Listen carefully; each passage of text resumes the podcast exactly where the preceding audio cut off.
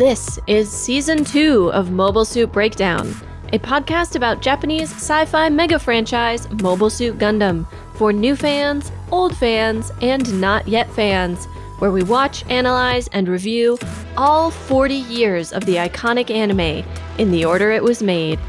We research its influences, examine its themes, and discuss how each piece of the Gundam canon fits within the changing context in Japan and the world from 1979 to today.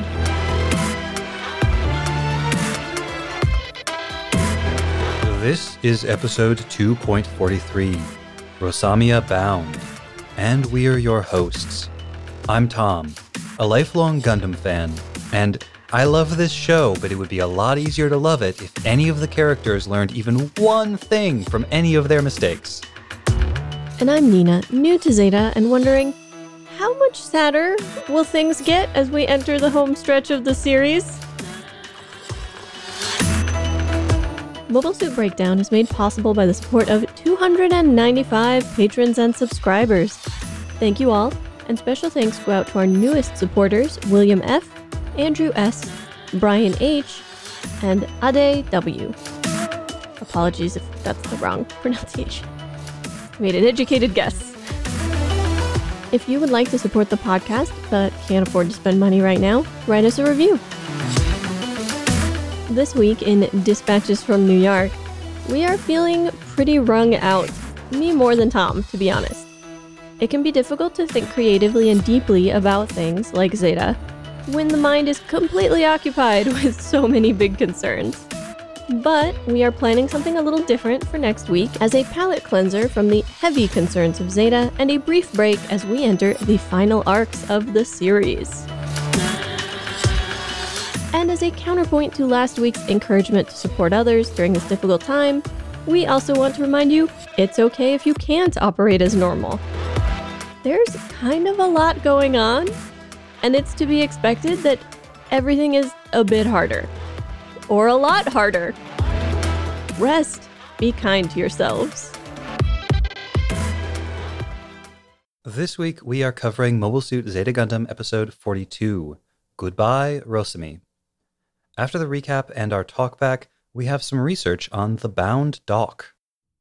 But first, let's tune in to Titans News Network.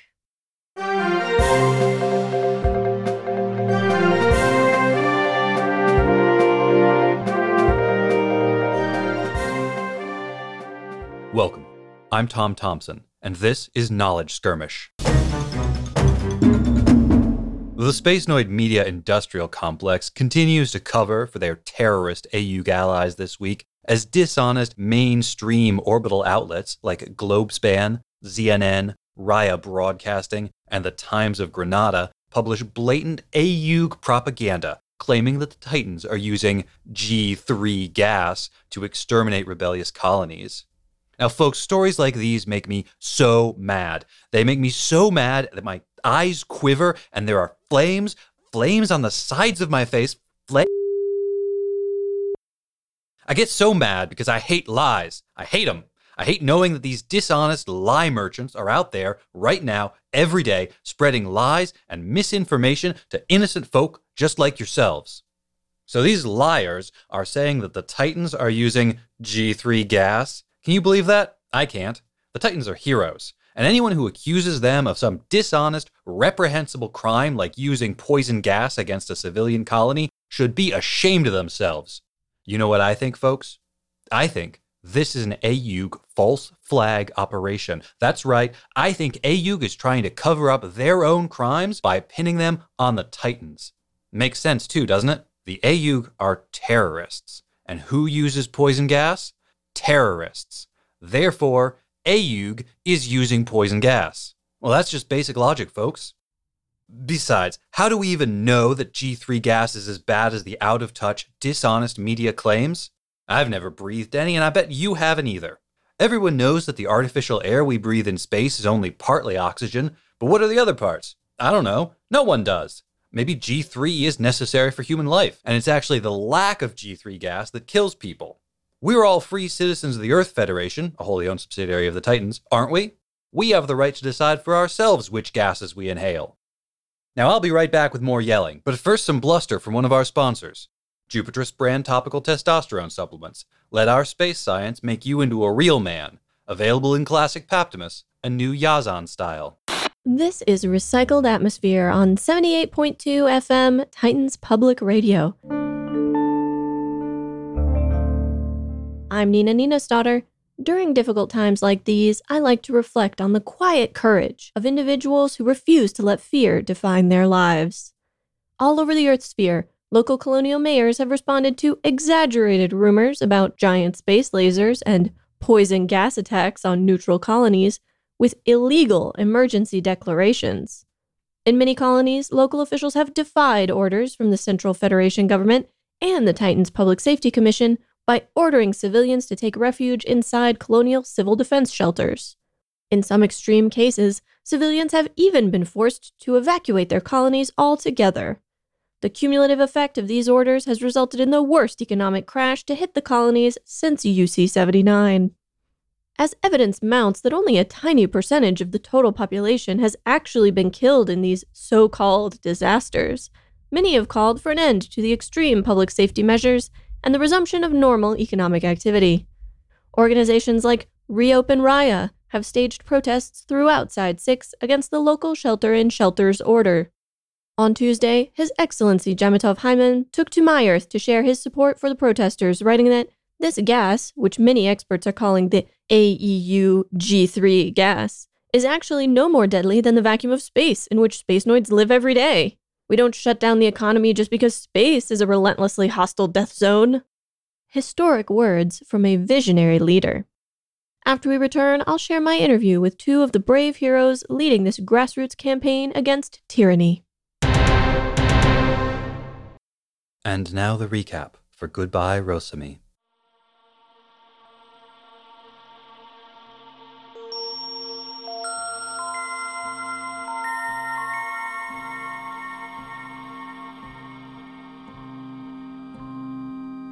After witnessing the destructive power of the colony laser, Granada is evacuated, its population sheltering in newly dug tunnels deep below the surface of the moon.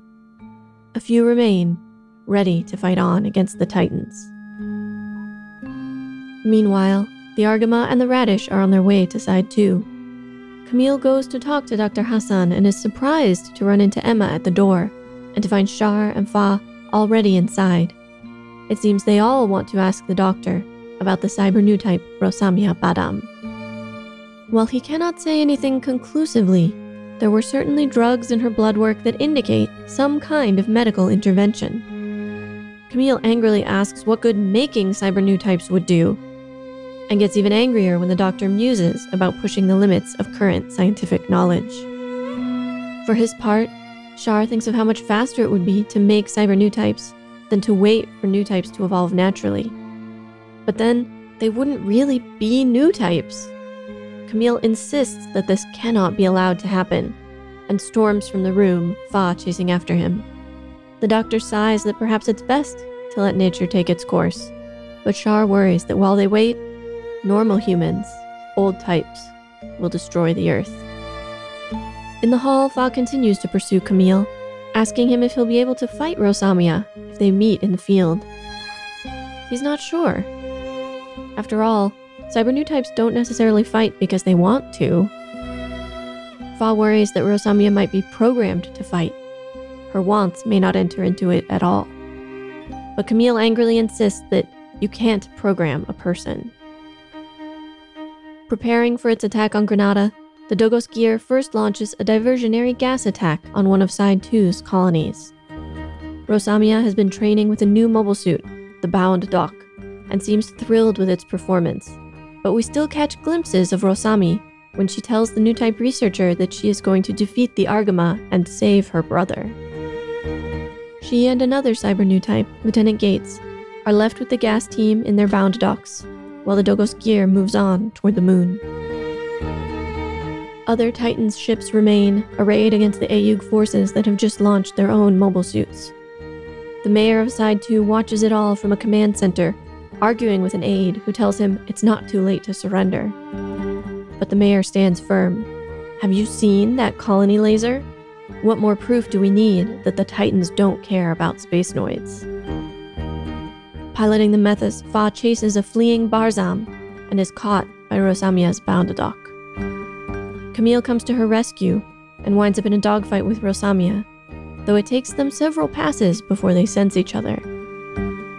Rosami proclaims that she will save her brother, who has clearly been captured by the Zeta. Nonplussed, Camille stutters that it's Rosami who has been captured, and that he has come to take her back to the white ship. Rosamia seems uncertain, but finally says yes. In that moment, she is overcome with pain. A red aura emanates from the Boundadoc, and without warning, she fires at Camille. He dodges out of the way, but the shot hits the nearby colony. Firing continuously, brow furrowed, she declares that Zeta dropped the sky, that Zeta crushed her family. With no desire to fight her, Camille dodges, all while calling out and trying to get to the part of her that knows and trusts him. He charges in, her eyes go wide. She seems to freeze, and Camille drags the Boundadoc through the hole in the colony and to the ground below. Rosamia huddles, terrified, in the dark cockpit of her mobile suit, until Camille opens the door. Framed in light, he reaches out to her and pulls her into the sunshine. They have returned to the colony where they met, and the breeze over the fields and the sounds of birds belie the danger the colony is in. The two of them sit together at the edge of a lake, Camille's arm around Rosamia as she leans against him. It makes him think of Four, and he wishes he could have been with her like this. Outside, Char manages to fight off several Hizacks and disengage the gas canister before it poisons the colony. Realizing that this is the colony where Mineva was, he wonders if she made it out safely and goes to investigate the villa where she and her retinue were hiding out. He finds the villa in disarray, furniture broken and overturned, and one of Mineva's maids lying unconscious on the floor. Kneeling down, he takes her in his arms. Lamia, what happened to Mineva? She wakes and assures him that Mineva made it out with Haman, but asks him to protect the young girl. She's kind by nature and couldn't help being born a Zabi. Lamia dies in Char's arms and he returns to the Hyakushiki. On his way out of the colony, he senses Camille's presence. Lieutenant Gates arrives in the second Bound Doc, accompanied by the new type researcher, and they try to use the Psycommu system to re exert control over Rosamia. Try not to kill her, the researcher reminds Gates. The Psycommu causes Rosamia a great deal of pain, and she staggers back against a boulder. Landing, Gates goes out to Camille and Rosamia, threatening both with a pistol. Camille manages to dodge the pistol fire until the Hyakushiki flies by, providing cover that sends Gates back to the relative safety of his mobile suit. Rosamia seems to control her Boundadoc remotely, and it transforms into a humanoid shape.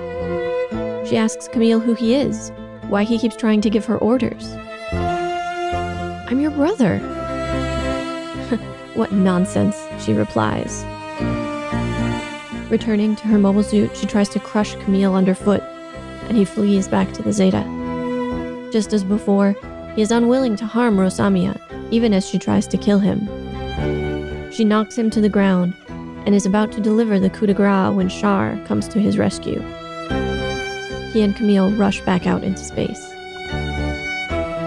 Rosamia and Gates chase them, but AU reinforcements arrive, and they are forced to retreat as they are badly outnumbered. Camille cries in his cockpit, wondering if Rosamia will ever return to the Argama.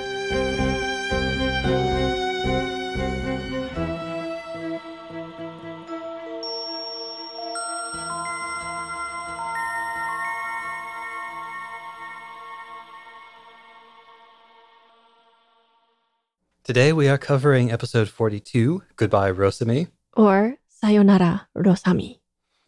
And I think we should start by uh, giving as much attention to the broader political issues as the episode does. So there are some broader political implications. Moving on. Some of them are very interesting, though. Yes. Uh, though they do rely on the narration to do a lot of heavy lifting that it hasn't done before. At no time do any of the characters tell us that these are simply diversionary tactics. Only the narration tells us that. And it's not as if we don't see any Titans who could mention it. We see Bask uh, and Bask talking about current missions and deployments and so on. So he could easily have, you know, said something about we need them to keep AEUG occupied while we da da da da da. But no. Altogether too straightforward. But I do really like what they do with the small amount of time that they give to Bask in this episode. The brief conversation that Bask has with his uh, aide de camp about Captain Gady Yes. potentially holding the Alexandria back at Gryps because Gady is uh, displeased with the increasingly brutal tactics employed by Bask's Titans task force. Dissension in the ranks. Yes. And that Bask and his aide de camp both know that this is what they're talking about, even though they never explicitly mention it. It's clear from what they are saying, and it's clear from the way Bask then responds, peeling off the Dogos gear and returning to Gryps, because he knows that if he loses control of the Titans' forces at Gryps, then his whole plan will fall apart. If he lets Gady do this, how many other doubters will start to do the same? Yeah, the uh the other political moment in this episode really highlights the extent to which assuming Bask's tactics are what he says that they are, which is to say they're being brutal to the colonies in order to crush dissension quickly. They really just want to end the conflict as fast as possible.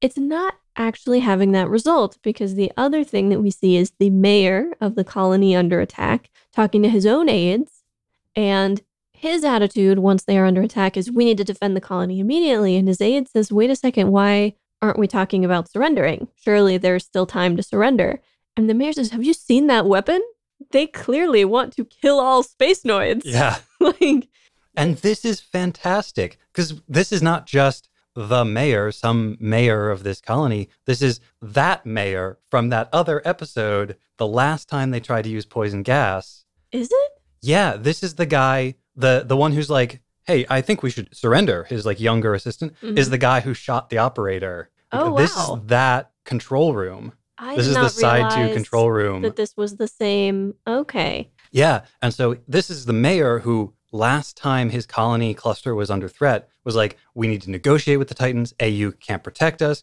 We need to surrender now and then figure things out. His resistance has stiffened. Well, because he's seen what is happening to colonies, and frankly, colonies that were not resisting, right? These were not colonies that were fomenting insurrection, particularly. They just happened to be convenient to gas. Or laser beam shoot. So, you know, if compliance won't save you, Why comply? exactly. Your only hope is active total resistance. I think as much as Basque still feels very in control, this episode goes a long way to showing that he he is actually incompetent. He is losing control of his own forces, and all of his efforts to bring the colonies to heel have only strengthened AEUG. And I think Bask's incompetence in this episode is more than just an element of the character himself, but rather a commentary on this sort of character, this sort of brutal, authoritarian strongman who is all about projecting an aura of complete control, total dominance, absolute power. And yet, in practice, historically speaking, these guys tend to be uh, pretty inefficient, ineffective, corrupt, and incompetent. He can't punch everyone in the face. That's really good. In a similar vein, in terms of sort of big world and society wide questions, we also get the discussion about new types. A group of people, seemingly of their own volition, independently show up in the doctor's quarters to talk about the cyber new type. I love the comment he has when they all show up about how he's not serving coffee. Mm-hmm. Because if you remember from the research I did about that fortune tester machine uh, back in the Argamas, uh, or maybe it was the radishes, in one of the canteens, what came up was that the mid 80s was a boom time for coffee shops in Japan. They were the trendy, cool place to go hang out. I interpreted that more as this isn't an official meeting. I'm not serving refreshments. Mm. I didn't invite you all here, therefore, I am not obligated to provide refreshments to you. I thought I heard him say something about it not being a kissaten. Oh, perhaps. Because remember, everybody showed up like uninvited. So Right. he's like, this isn't some cafe. you can't just show up at my office. and this scene is paralleled over on the Titans side because we do have a new type researcher along with two cyber new types, Gates Kappa and Rosamia Badam, all talking about cyber new type stuff. Kappa, really? Yeah. Hmm. Hmm. Hmm. Kappa is the name of a Japanese mythical creature, is why I'm hmming. Hmm. One that's capable of stealing your soul through your butthole. But is also very polite. He does seem very polite, doesn't he? He does. Uh, interesting thing about him, he shares a voice actor with uh, Lieutenant Addis from the uh, Day of Dakar episodes. Hmm, okay. He is the likable young Titans man voice actor. Aha. Not so likable now. More likable than a lot of them. But anyway, they all roll up. Everyone wants confirmation from the doctor that Rosami is a cyber new type. And he can't really offer it. Most of what he says is, well, I found these mysterious drugs and I can't think of another reason and blah, blah, blah, you know. Just like a man of science. And it becomes a basically debate on the medical ethics of creating cyber new types. And we get three different perspectives. The first is the doctor's, and his is almost uh, an amoral, like scientists always want to push the envelope, scientists always want to reach for the next thing. So, of course, I would like to create like superhumans. Of course, that's a thing I want to do. And then, in more direct opposition to each other, we have Camille and Quattro's positions. Camille's position basically being that it's unethical to perform human experiments, and that any new type created by said experiments wouldn't really be a new type. Quattro acknowledges the second point, but at the same time, Quattro looks at the state of the Earth and says, if the only way to save the Earth is to have all of humanity become new types, so that through their sort of new type empathy, they understand and are willing to leave the Earth so that it can return to a state of nature. If we wait for that to happen naturally, the Earth will be destroyed. It will not happen in time. Quattro making a lot of leaps of logic here. I don't know how Quattro gets from make everybody into cyber new types to and the world is saved. But I guess it comes back down to that strain of new type supremacism that has always been part of Shaquatro's personality going back to First Gundam. Like he really, on a philosophical, religious level, thinks that new types are the salvation of humanity. And once you've reached that conclusion, you don't necessarily need to follow all the steps to explain how it's going to happen. I forget what precise, there's like a term for it philosophically, but this attitude that human life is not superior or better than other life. And therefore, why shouldn't we be willing to experiment on people if it led to saving the entire rest of the planet? I require evidence, like I require a logical connection between the the improvements we hope to see in humanity Mhm. and the uh, salvation of the planet or whatever. Yeah. It's not as if we've seen evidence that even being a natural new type makes someone good. Yeah, Like, because what Quattro seems to be saying is that, well, but new types are good. And so if we just make everyone good, then they will understand that humanity has to leave the earth alone and then the earth will be saved. But even natural new types aren't good intrinsically. right. They're just people, somewhat slightly more empathetic people. I was going to say more vulnerable people, but still people. That too.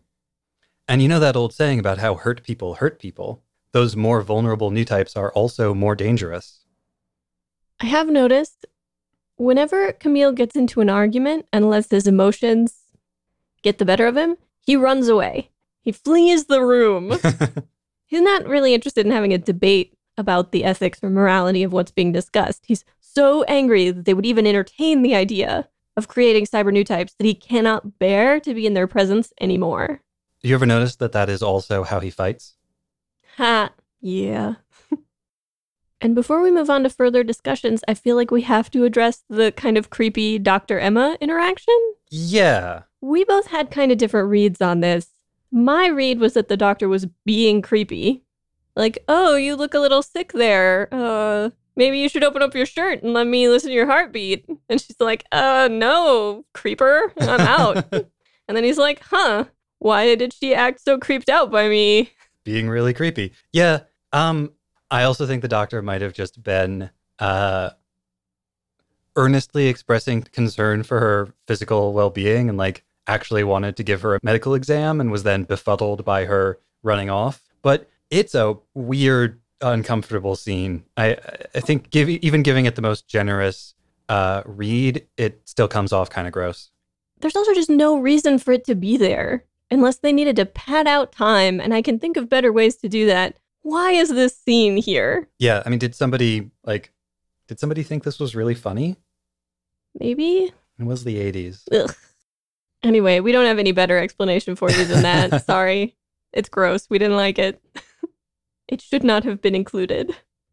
Immediately after this discussion, we get into what I think is the sort of meat of the episode, philosophically speaking.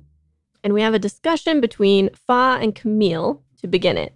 Fa opens by asking Camille if he's going to be able to fight Rosamia if they meet in the field, and he tells her quite honestly he doesn't know. Then she describes cyber new types as programmed to fight. And he says both cyber new types don't necessarily fight because they want to, and that you cannot program a person. So he makes a distinction between programming, which feels sort of inhuman, and the other kinds of leverage or manipulation that could be exerted on a person to make them fight even though they don't want to. Well, and I think what Fa says, the part that gets translated as programmed, I think she says something like data input. I think she actually says Mm, data input or shimasu. right. That being loan words extracted from English suggests that it's like a technical term. It does feel very inhuman, but what I read from that was a active versus passive distinction. That Fa is saying they've been programmed, now they do fighting. hmm Whereas Camille is suggesting they're being actively controlled. And this is a really important distinction for Camille because if it's active control, it can be interrupted. It can be broken. and then Rosamia will go back to being the innocent little sister Rosami uh, that Camille really in his heart wants her to be and has convinced himself that that is the real her. Whereas if Fa's right and she's been programmed, then the her that is his enemy is just as much the real her and maybe like can't be done away with. We come back to this idea when he first confronts Rosamia in battle. Because she asks him, You've been captured by the Zeta. And he says, No, you've been captured. and both of them are kind of right. yeah. You know, Camille has not been psychologically manipulated or experimented on in the ways that we assume Rosamia has been. But he couldn't show up at the Argama and be like, all right, dudes, I'm done. You know, drop me at the nearest colony. I'm good. I'm not going to do this anymore. He doesn't have that option. He has absolutely been psychologically manipulated, but in different ways. He frequently does not want to fight people and does it anyway.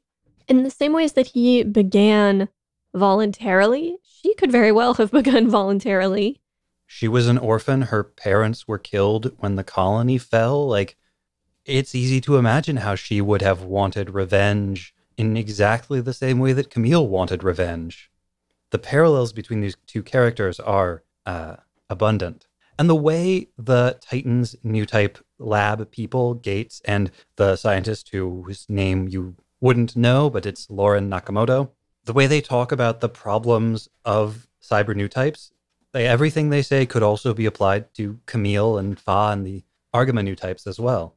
Like, Camille has gotten better and more reliable, but yeah, he's also kind of unstable. And yeah, new types do attract other new types, and that is a problem. Once he gets her out of the Bound Doc, he shoots at it. I don't know what good he thinks he's going to do. But uh, he says this machine is drawing you into fighting. He shifts the blame away from her. He's not entirely wrong. No, he's not, because the Psycommu system we know is being used to manipulate her brainwaves and manipulate her mind. Yeah, we see that earlier on, the first time that they come into contact, when Camille saves Fa from Rosamia, they come very close together and they each sense each other. And it's like his proximity to her has drawn the murder baby up to the surface. It had been submerged, but now it comes up to the surface. And for a brief moment, it actually takes control. Mm-hmm. But then it's maybe it's the bound doc actively exerting some sort of psychic pressure. Maybe it's just being in the cockpit and seeing the controls triggers a flashback, and the murder lady reemerges. They fight for a little bit over control, and then uh, it's only when Camille mentions Shinta and Qum that Murder Baby is able to take control again.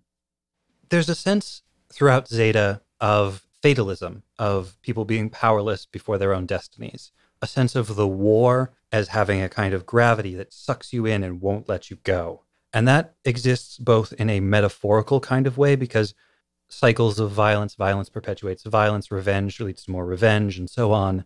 And of course, you get characters like Quattro who are just hungry for the excitement, for the thrill of battle. But also, because this is mecha, the metaphors get rendered in machine form in the show. And so you get the Psycommu, you get the Psycho Gundam, and now the Bound which are actively, actually, literally exerting psychic pressure on their pilots to make them fight. Well, in the same way that to somewhat alter the old saying about how when you have a hammer, every problem looks like a nail. If you have a Gundam. womp, womp, womp. But an interesting distinction comes up at the end of their fight. Because while Camille seems to demonstrate a willingness to die rather than hurt her, because he would have done if Quattro hadn't shown up and fought her off.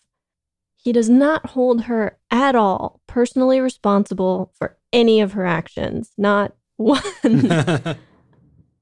Camille's tearful last line in the episode is Who is making you fight? Who do I need to kill to save you? But Camille has already demonstrated through his own behavior that even in an impossible situation like his, you have personal decision making power. We also see that from Gady. Like, yeah, Gady, who actively participated in a poison gas operation, commanded the ship behind it, and yet now has decided he's not willing to do that anymore.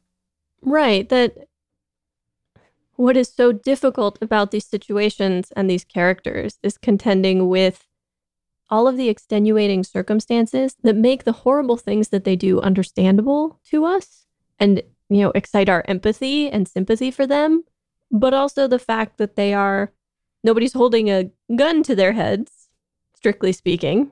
There's a cocked fist, perhaps, which is certainly scary, but it's not a life or death choice. And we even see people like Camille make the life or death choice and choose death rather than doing something that goes against their conscience. And so those choices are still possible and they are still making choices, even in the midst of these conditions. And even though she's not present in this episode, what an indictment of Reccoa. It ends up being an indictment of most of them. Yeah. Really. Yeah. But let's talk about why it is that Camille is so unwilling to assign personal blame to Rosami. Well, he's pillared her, right? If anybody doesn't know what I mean, I mean, like put up on a pillar, put up on a pedestal. I was very struck by the scene where he's leaving and Shinta and Qum are watching, which we know they've done before because they mention how cool it looks when he launches in the Zeta. But to Camille's mind, they can't possibly be there to see him off. They must be there because they're hoping he'll bring Rosamia back.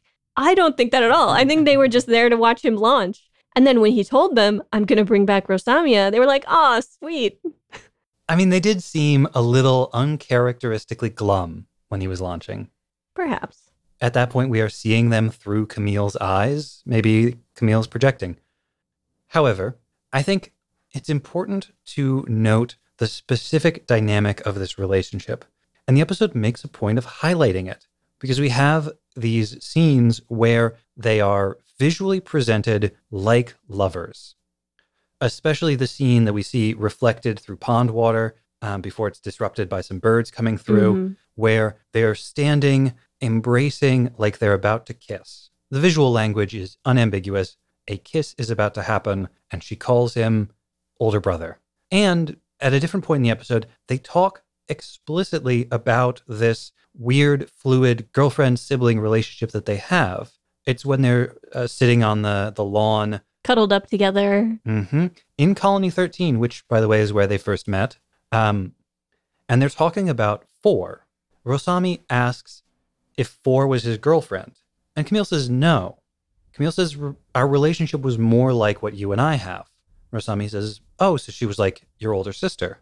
Camille says yes. And I think Rosami is actually being really perceptive here because that is the relationship that Camille is seeking with these women. Like there's that aspect of skirt chasing, there's that aspect of romance because they are like teenage, you know, young men and young women. They're his peers. Of course, there's going to be some of that, but what Camille is really looking for is a family. Like a nurturing family relationship, and preferably one where he is the one being looked after a little bit. well, that's not the situation with Rosami. No, but if what he was looking for was an older sister, he is looking for someone to protect him. And it is one of the things he remembers the most about Four when he tells Rosami about Four. He says, She protected me in battle. Yeah. That's a good point. I mean, he did not have siblings growing up. He grew up in an abusive family environment. He might have spent his time longing for an older sibling who could protect him, or now he might be uh, seeking those kinds of connections. And Camille, you know, unlike Amuro, who also had a very difficult upbringing, also very neglected emotionally, nonetheless, on the white base, found a family, found it very quickly, very readily. They were emotionally available to him.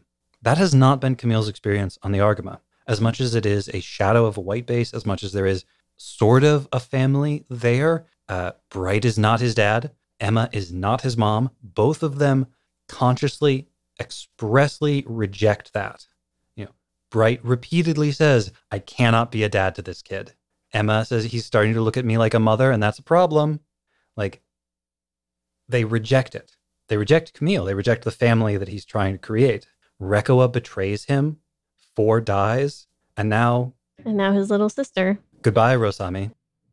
I was less struck by it the second time watching this episode, but the the awe-inspiring selfishness of mid-battle taking a powder with this cute girl you're trying to save while all of your allies are fighting to the death and trying to prevent a colony from being gassed. Excuse me? In his defense, it's clear he didn't know about the gas attack. Also, the weird level of calm. Like, she punched a hole in this colony, and apparently nothing bad is happening with that, and it doesn't matter. It's a relatively small hole. The colonies are very big. Uh, something bad would happen to it eventually if nothing were done about it. All right, I you know, that sort of thing tends to get treated with much more urgency in Mhm. previous episodes that we've seen, even when they were small holes caused by mobile suits. you are absolutely correct about that. I just come back to Quattro's line Camille, do you know what you are doing? And the answer is No, always no. The answer is always no. Of course not. Did you notice the framing when Camille comes to fetch Rosamia from the bound doc? She's like shivering with fear in her dark cockpit. He appears framed by light, glowing, you know, it's Her almost savior. it's almost angelic as he reaches out for her. And they emerge into a kind of Eden. Birds chirping, horses grazing, beautiful, assorted sheep, beautiful fields near a lake or a river. but it cannot last. There is nowhere that can remain untouched by the war, and neither of them can escape from it. And it's not the arrival of Gates Capa and Nakamoto in the other bound doc that really brings Rosamia back into it. Because it's after they've been shot down by Quattro that she has this, like, we see her almost like expel some vile red energy out of her body. And it's then that the bound doc, as though alive, transforms and approaches her. Speaking of which, sorry, Byarlant, I have a new favorite mobile suit, mobile armor, whatever. It looks like a lobster at first, doesn't it? Before it transforms, like a very Hmm. chonky lobster, little claw arms, I can see how you got that. Yeah. or a bug. It has a definite Like kind of beetly. crustacean-y appearance. hmm And then its wonderfully pointy face and its weird little ears. Gosh, I really like it. You have chosen um, one of the most controversial mobile suit designs. Really? Yes. Well, if you hate it, you're wrong. There's your own Gundam opinion, everybody. Maybe so. I'm still not yet enmeshed enough in the fandom to care if you all think that's a terrible choice, but I really like the bound doc. I hope that you never get so enmeshed in the fandom as to care what other people think of the mobile suits that you love. If you love the bound doc, then you should embrace it. Now I'm picturing a like a plushie of one so I can hug it. So I can literally embrace it. It would not be that hard to make a, a plushie of the like what you called it lobster mode. There's a bunch of times in this episode where Rosamia is um, talking about the bound doc, but she's talking about it as though it were herself. When Camille attacks, uh, when she's fighting Fa, she doesn't say, Are you attacking me? She says, Are you attacking this bound doc? And later on, towards the end of the episode, she says, The Zeta Gundam is the greatest enemy of the Titans and the bound doc. Like she's giving it a persona. If it's storing her brainwaves, it may well be part of her. Like if you could stash part of your human memory in an external device, doesn't that thing become you to some extent? Like hmm. I mean that's that's some deep philosophy there that we're not equipped to get into right now, but you know, you talk about it having this responsiveness to her brainwaves of it interacting with her and independently of her. If there's some of her in it, then it's not merely a matter of her personally choosing to identify with this thing. It's like actually part of her being. Or vice versa. She is a component of the bound doc. She mentions when they first launch how being in the cockpit in the beauty of space feels right to her. Like that feels correct. And she seems at some of her most stable at that point. And then she gets a little flash of something. She's like, what was that? and looks anxious again. But for a brief moment, she's like, ah, to be flying this incredible machine through the beauty of space. This is the life.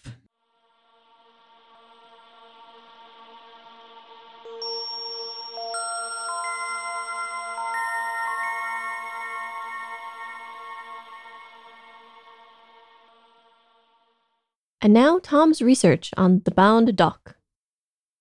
Zeta repeats itself once again. Another psychologically fractured new type girl, another tragic parting, another selfish attempt by Camille to reach the innocent part of her personality that he would like to believe is the real her, and another giant transforming psychically active mobile weapon with a built in brain machine interface meant to turn a cyber new type into a perfect weapon. But where the Murasame Laboratories Psycho Gundam was a monstrous mirror to the original RX 78 2 Gundam, the Bound Doc is a more unique creature. Designed by legendary mecha designer Kobayashi Makoto back when he was merely up and coming young mecha designer Kobayashi Makoto, the Bound Doc is a great exemplar of his style. Rather than creating a mechanical body, Kobayashi's mecha are constructed from bulging, oversized segments that look like stylized garments or parts of buildings or the carapaces of enormous insects, all linked together by emaciated, almost skeletal connective tissue. Consider the bound doc. Its feet are actually claws emerging from bulbous ankles. Its legs disappear inside a skirt that is equal parts 19th century bustle dress and scarab beetle. Its waist and torso, especially when Kobayashi draws it, uh, is little more than the spinal column. Its arms, likewise, are long and narrow, except where the armored forearms bulge, resembling the limbs, perhaps, of an insect. The asymmetry of the machine is striking, too. Uh, One shoulder looks like the boom of a crane, the other is round, swollen, and with a black slit in, in the middle to make it look like an eyeball or maybe the bottom of a bell. I thought eyeball, Nina thought bell. the head is the part that's most interesting to me, so I'll be coming back to that in a minute. In recent years, Kobayashi has spoken about the dysfunctional environment behind the scenes of Zeta Gundam's production. Now, the series is legendary for its mecha design and for bringing together established legends like Okawara Kunio and rising stars like Nagano Mamoru, Fujita Kazumi, Kondo Kazuhisa, and Kobayashi himself. But in a recent interview, Kobayashi explained that this doesn't really capture the full story. According to Kobayashi, Okawara played little role in Zeta's production, and he's credited as one of the show's two mechanical designers, mostly because of his fame and because a number of his old designs, like mobile suits from First Gundam and the MSV Gunpla series, do appear in minor roles. Fujita, the other credited mechanical designer, left the project midway through production, as did Nagano, and much of their work had to be finished afterwards by anonymous design assistants. Kobayashi himself would produce a handful of designs for Zeta besides the bound doc. Among these were the Marasai and the Gaza C, and while both are more conventional mobile suits than the bound doc is, you can still see the designer's unique style in them. The Marasai has that organic bulge and swell, especially in the legs, and its head features a helmet design that looks like a less stylized version of the bound docs. The Gaza C mobile suits deployed by Axis have that emaciated ribs and spine look to their torsos. Uh, they have feet that also become claws, and arms that look more than a bit like industrial machinery, more so than arms, at least. But it's the bound doc that seems to be a favorite of Kobayashi's. He said on Twitter back in 2017 that he first developed the basic design that would eventually become the bound doc, perhaps as early as 1979 and in the early 1980s, he was in talks with Sunrise to develop a mecha anime based on one of his self published comics uh, that would have incorporated it, or something like it. That fell through in the early 80s when Macross exploded onto the scene and rewrote the rules of mecha merchandising. From 1982 on, the hot new gimmick was transformation. Everything had to be transformable. The project fell through and the bound doc went back into the filing cabinet, to be pulled out in a few years and submitted for Zeta Gundam. But now you might be saying, hang on, Tom, why would transforming gimmicks be a problem? The bound doc does transform. And yes, I would say back to you, that is very interesting, isn't it? That tells us that the original design for the bound doc must not have transformed. And in fact, Kobayashi sounds pretty disdainful of the transformation gimmick as a whole, and he said that he felt it was always a bad fit for Gundam. It just took Sunrise the better part of a decade to figure that out. On Twitter, Kobayashi shared pictures of a scale model he built according to the original design for the machine, and while it does mostly look like the bound doc that we know and Nina loves, it doesn't look like it would be able to transform. So, at the very least, we can guess that the transformation and the mobile armor form of the bound doc were created specifically for Zeta Gundam. After his work on Zeta in 1985 and Double Zeta in 1986, Kobayashi took a second crack at turning that old comic of his into something bigger. This turned into the Dragon's Heaven manga in 1986, which was successful enough to get a 30 minute direct to video OVA adaptation with Kobayashi directing. Released in 1988, Dragon's Heaven is stylish, gorgeous, and features our friend the Bound Doc's legally distinct twin sibling, the Gomp. But let's talk about that name, Bound Doc. When you first start encountering the names in Gundam, it's tempting to just throw up your hands, declare them all to be ridiculous nonsense, and spend the rest of your days wandering the world, pointing at unexpected pairings of words and declaring, that is a Gundam name. There's nothing wrong with doing that, mind you, but after you've been studying the names for a little while, you will start to notice some patterns. The first such pattern, the one easiest for us to recognize, is foreign words adopted directly into Japanese. This is how Aznavour, rendered into Japanese, became Azanaburu. Jamaican became Jamaicon. Alexandria became Alexandria. Solomon became Soroman, and gun cannon became gun cannon. The second pattern is names based on Japanese puns. Think about how Zaku actually means small fry, and Musai means idiot. Or how the title of a popular folk song for children gave us the name of the. Hang on, we haven't gotten to that one yet. The third pattern, and this is where things do get pretty weird, is nonsense names constructed out of sounds that work well together. It's always hard to know for sure which names fit into this category because it's always possible that a name which sounds nonsensical at first blush might turn out, on further investigation, to have a plausible origin, like how the Gabthley seems to have been based on the word gadfly, and the Methuss is actually the Japanese metasu, meaning many eyed.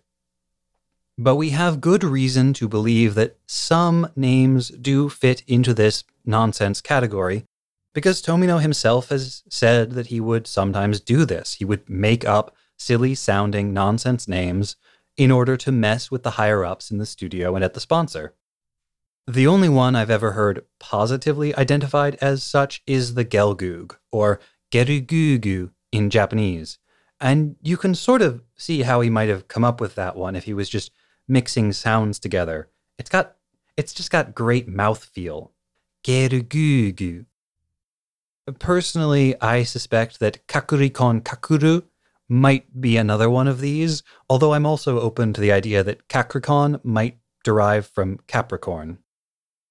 So that brings us now to pattern four recognizable words that have been futzed a bit to make them easier to trademark, harder to recognize, or both. So this category would include Gundam, a portmanteau of gun and freedom, and vagina instead of vagina. It might include Dijeh from Jed, Hambrabi from Hammurabi, Garibaldi from Garibaldi. Uh, but the more a word gets mangled, the harder it is to trace its origins. Luckily for us, though, the bound dock is pretty recognizable and its origin is quite well known. First, some context. When you're writing foreign loanwords in Japanese, you'll generally use the writing system katakana. Katakana is a syllabic alphabet, meaning each character represents a particular syllable. There are 48 katakana characters, of which only 46 see regular use today. But there are more than 48 syllables in the Japanese language, so some sounds are represented by taking a similar sounding character and adding a diacritical mark to alter the pronunciation. So, a character that would normally be pronounced ha can become ba pa, depending on which mark you attach to it. The boundo doku uses diacritical marks in three places to make the ba sound at the beginning and the do sounds at the end of boundo and the beginning of doku. But if you take the diacritical mark off the first syllable and you put it on the last syllable, then instead of bound doc, you get hound dog. Hound dog. But why hound dog? Well, the thing's head is kind of dog like. I wouldn't have said a hound dog, but that's because I'm from the United States, and the hounds that I knew growing up were all the different variations on floppy eared and round snouted. Whereas the bound doc's head, while absolutely canine in appearance, is pointy in just about every way that a thing can be pointy. The very narrow head tapers to a very pointy snout. Its very pointy ears stand up off the top of the head like a pair of knives, forever stabbing the sky. But there are hound dogs with heads like that, especially in breeds from North Africa, like the Basenji, the Abysin hound, or the Pharaoh hound. It's the lattermost that I think bears the closest resemblance to the bound doc, with its lean, muscular body and its dagger shaped ears. But rather than suggesting that the bound doc got its appearance from the Pharaoh hound, I think we have to dig one layer deeper. Because the bound doc's head doesn't just look like a dog's head, after all. The ear like protrusions are too long and too sharp, and at the back of the head there's that sloping curve, like the back of a helmet. This feature it shares with the Marasai, but attached to the head of the bound dog, it doesn't look like the back of a helmet. It kind of looks like the headdresses worn by Egyptian gods. and together with the ears and the snout, the bound doc's head looks like that of jackal headed god Anubis. And lest you think I am reading too much into the look of that head, there will be later variations on the bound doc, and those are just going to straight up include the names of different Egyptian gods as part of their official canonical mobile suit names. Before you got to that point, I was going to say this is sounding a little guy with cutout articles and string, but I feel like that point makes it. yeah. For instance, this comes from a manga, so I feel like I can say this. Okay. There's a version that takes two bound docs, takes the legs off, and sticks them together like this, and it's called the Aman doc. Hmm. Anubis was one of the many gods of death, dying, and the dead in the long and ever fluctuating Egyptian pantheon. He was one of the oldest and the most popular gods, and one whose responsibilities generally kept him too busy to engage in the sort of dynastic squabbles and misadventures that make for good myth telling.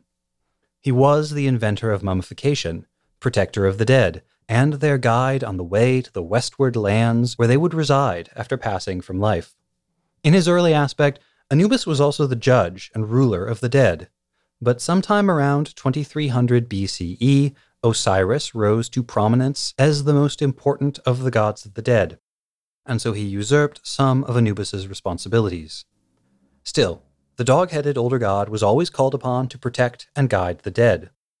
For the living, he could be summoned to defend against curses or to inflict curses on others with his army of demon servants. He was a powerful guardian of order, charged with punishing those who defied the dictates of the gods. And within a person's own internal psychology, Anubis was said to restrain that impulse, which we all feel, to sow disorder just for the sake of it. When the worship of these two gods of the dead, Anubis and Osiris, collided, the older Anubis was absorbed into the mythic origin story of Osiris. For a more detailed version of that, you can refer to my research piece on the Dijeh back in episode 2.39.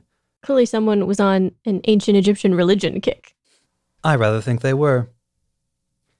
But the short version of the Osiris myth is that Osiris was once the ruler of the living before he was killed by his jealous brother Set. Osiris was then resurrected, but he ceded his authority over the living to his son Horus before traveling to the lands of the dead and becoming their king. Different versions of the Osiris myth give different reasons for Set's murderous jealousy of his brother. But one story says that Set's wife, the goddess Nephthys, fell in love with Osiris. She used her sorcery to transform herself to look like Isis, his wife, and in that disguise she seduced her brother in law. She became pregnant and bore a child, but fearful that Set would discover her betrayal, she abandoned the baby. Learning what had happened, Isis sought out the abandoned child and adopted him, raising him as though he were her own. And that baby grew up to be Anubis. A child adopted with open arms by the enemies of their natal family. Doesn't that sound a little bit like Rosami? But the other aspects of Anubis fit the bound doc too. A guardian of order fighting against the forces that seek to destabilize the world. The show has referenced other mythological figures who fit that same description. The Titan Atlas is the most famous, but the Sudori also takes its name from one of the Norse pillars of heaven, guardians of order, those who hold up the sky. And given the way Rosamia talks about the sky falling, there's a good chance that she sees herself and the bound doc as holding up the heavens. A divine incarnation of the part of your mind that restrains your more impulsive behaviors. The bound doc literally controls its pilot's mind and restrains the more impulsive murder baby Rosami personality. A source of powerful curses? It certainly seems to have inflicted a powerful curse on Rosamia and Camille. And if, as Camille has come to believe, the power of new types allows them to transcend the strict boundaries of life and death, to reject the cruel dictates of linear time and the inevitable entropy of human existence, then what is the Psycommu except a means of mediating between the worlds of the living and the dead? And if the Bound Doc's mobile suit form is meant to evoke Anubis, then what of its mobile armor configuration? The one that looked like a lobster to Nina. Well, From this perspective, it starts to look a lot like another symbol from the ancient Egyptian religion the scarab. Scarabs were amulets crafted to resemble the sacred scarab beetles, and their shape closely resembles the bound doc's transformation. This then adds another layer of nuance to the bound doc's meaning, for the scarab too has associations linked to Rosamia. Although it was principally a symbol of creation and rebirth linked to the sun, the scarab also had a role in funerals and in the passage between life and death that was overseen by Anubis. Scarab amulets were buried with mummies. At first, just one that was placed over the deceased person's heart, but over time, more were added to the ritual, and these were distributed throughout the coffin. There is good reason to believe that these amulets were meant to serve as uh, replacement organs. A magical heart, for example, in place of mortal flesh. These are early indications of that very human drive to challenge our body's natural limitations. This is the same drive that the doctor references early on in this episode, and which motivates all the horrors of the Cyber program. And the heart scarab I mentioned just a moment ago had a special role. You see, it was believed that when the dead were between this world and the next, they would be tested by Anubis and observed by a panel of judging gods. Their heart would be weighed against a single feather. And if the heart was lighter than the feather, then they would pass on into the afterlife. But should their heart fail the test, then the deceased would be instantly devoured by a hippopotamus, ceasing to exist for all eternity. To make matters worse, there was always the chance that your own heart, which contained your soul and all of your knowledge, might betray you during the testing it might stand as a witness against you in the trial, giving evidence of your misdeeds, turning the judges against you, and dooming you to the hippopotamus. So the heart scarab was inscribed with a magical spell that would bind your heart and prevent it from turning against your soul at the moment of greatest and final judgment. Thus, like Anubis, the scarab is a symbol of psychological unity, which acknowledges the fragmented, internally conflicted, and self defeating tendencies of the human mind. Both are symbols of unity of self and purpose that is imposed by an external force, just like what the bound doc does to Rosamia.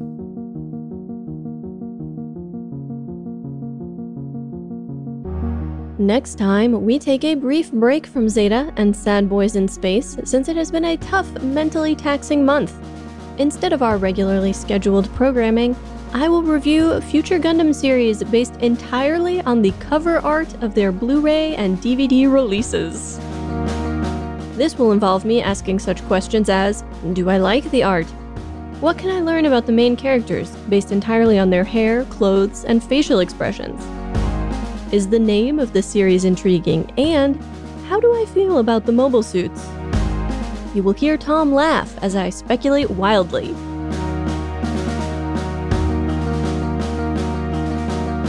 Remember to do all of the podcast things. Subscribe and review Mobile Suit Breakdown wherever you get your podcasts. Then pledge your undying devotion to Mobile Suit Breakdown on Patreon, where you can find great bonus content, get access to the MSB Discord, get exclusive MSB merchandise, and, you know, support the podcast.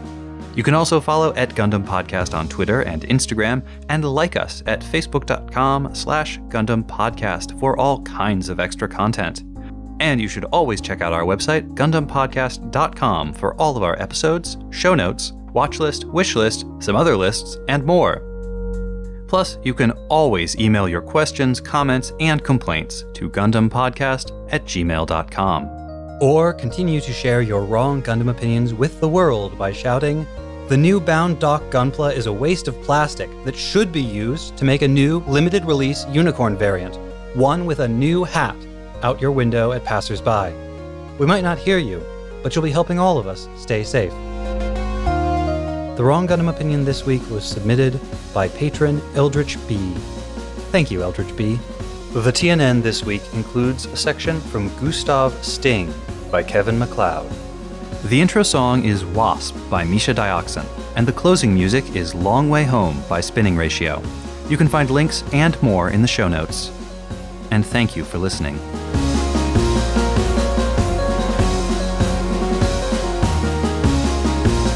Could you aim your light a little downward? Sorry, it was just shining in my face a little bit. Don't you do it! Reveal the truth, spy. He delights in tormenting me, listeners. I mean, they already know we're married. I feel like they could just assume that. You beat me to my punchline. Classic marriage stuff. Oh, You just sounded like you were about to respond. I was just like, I got really excited about a thing I was gonna say, but you should finish your point. Uh, more like hopscotch than, uh, I don't know. I, I didn't think that one all the way the point is, uh, No, no, I won't make you debate this on the podcast. Fa opens by asking Camille if he is going to be able to fight Reccoa, and he's not sure. Rosamia? Sorry, yeah. Fa or Reccoa. um,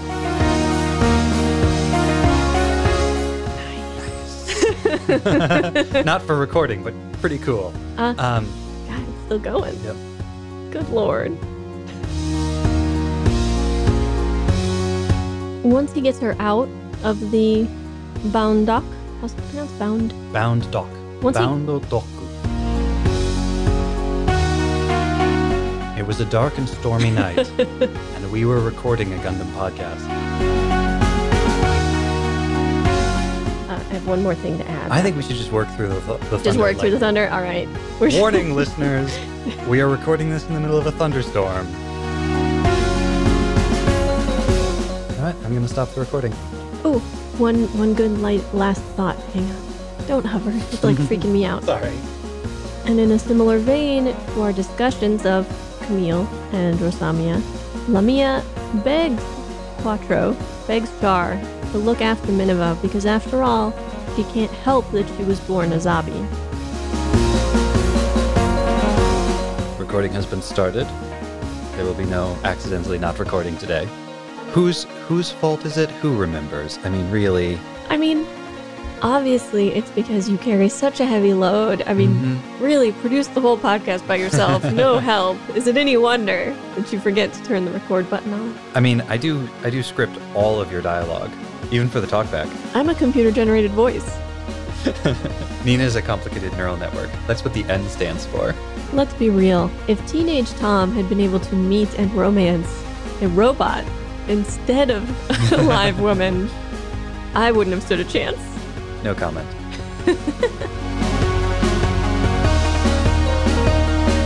I was trying, I was stifling a yawn. I was holding it in, and instead I made a face that caused Tommy to be like, Whoa, is Nina alright? Am I crazy or is it still going? Now that's a smooth transition. Oh no! Ugh, that That's word. praxis. I love that it's the hippopotamus, the deadliest creature in the Nile.